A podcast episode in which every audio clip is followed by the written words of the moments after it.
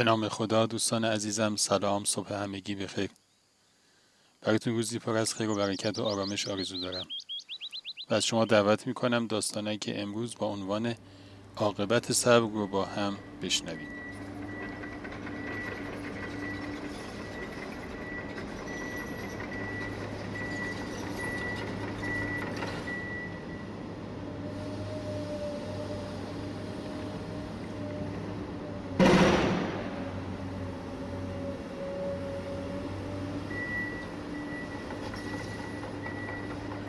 اینجا چقدر تاریکه.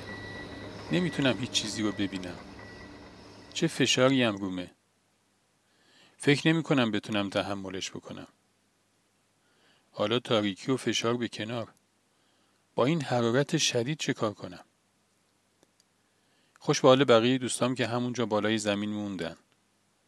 همونجا راحت بدون هیچ فشاری یه گوشه ای افتادن. ولی من نباید با این حرفا خودم رو ضعیف کنم. باید قوی باشم.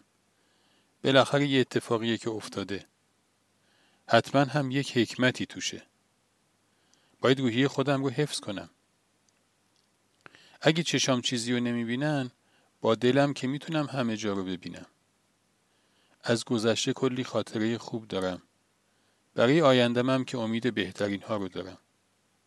پس بهتر صبور باشم. درختای جنگل سالهای سال بود که در کنار هم زندگی می‌کردن. از همون بچگی با هم بودن. با هم از یک نور و یک خاک و یک آب استفاده کرده بودند. داستانهای مشترک زیادی هم با هم داشتن. از مسافرهایی که زیر سایشون لذت برده بودن تا حیوانایی که روی تنشون لونه ساخته بودن.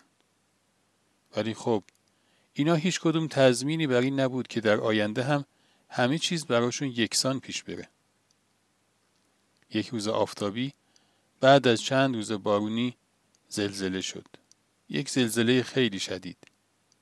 انگار کوه از جاش کنده شده بود. بعضی از درختای جنگل موندند روی زمین. بعضیاشون رو روشون رو خاک و سنگ گرفت. ولی بعضیاشون رفتن توی دل زمین. انگار خدا براشون یک برنامه ای داشت. سالها پشت سالها اومدند و رفتن. تو این سالها تاریکی بود و فشار بود و حرارت. ظاهرش این بود که همه چیز ثابت بود. سکون مطلق. ولی درخت قصه ما احساس می‌کرد که دلش هر روز روشنتر و روشنتر میشه. تا اینکه یه صدایی شنید. روزا میگذشت و صدا نزدیکتر می‌شد. یه روز دید که بالای سرش شکافی برداشت و نور خورشید رو دوباره روی تنش احساس کرد.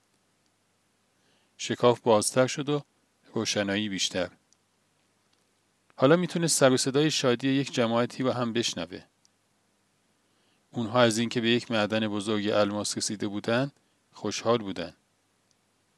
این پاداش خوبی برای صبوری درخت بود. خب دوستان همیشه همراه. امیدوارم از شنیدن داستانک امروز لذت برده باشید. تا روزی دیگر و قصه اینو همه شما را به خداوند بزرگ می سپارم. خدا نگهدار.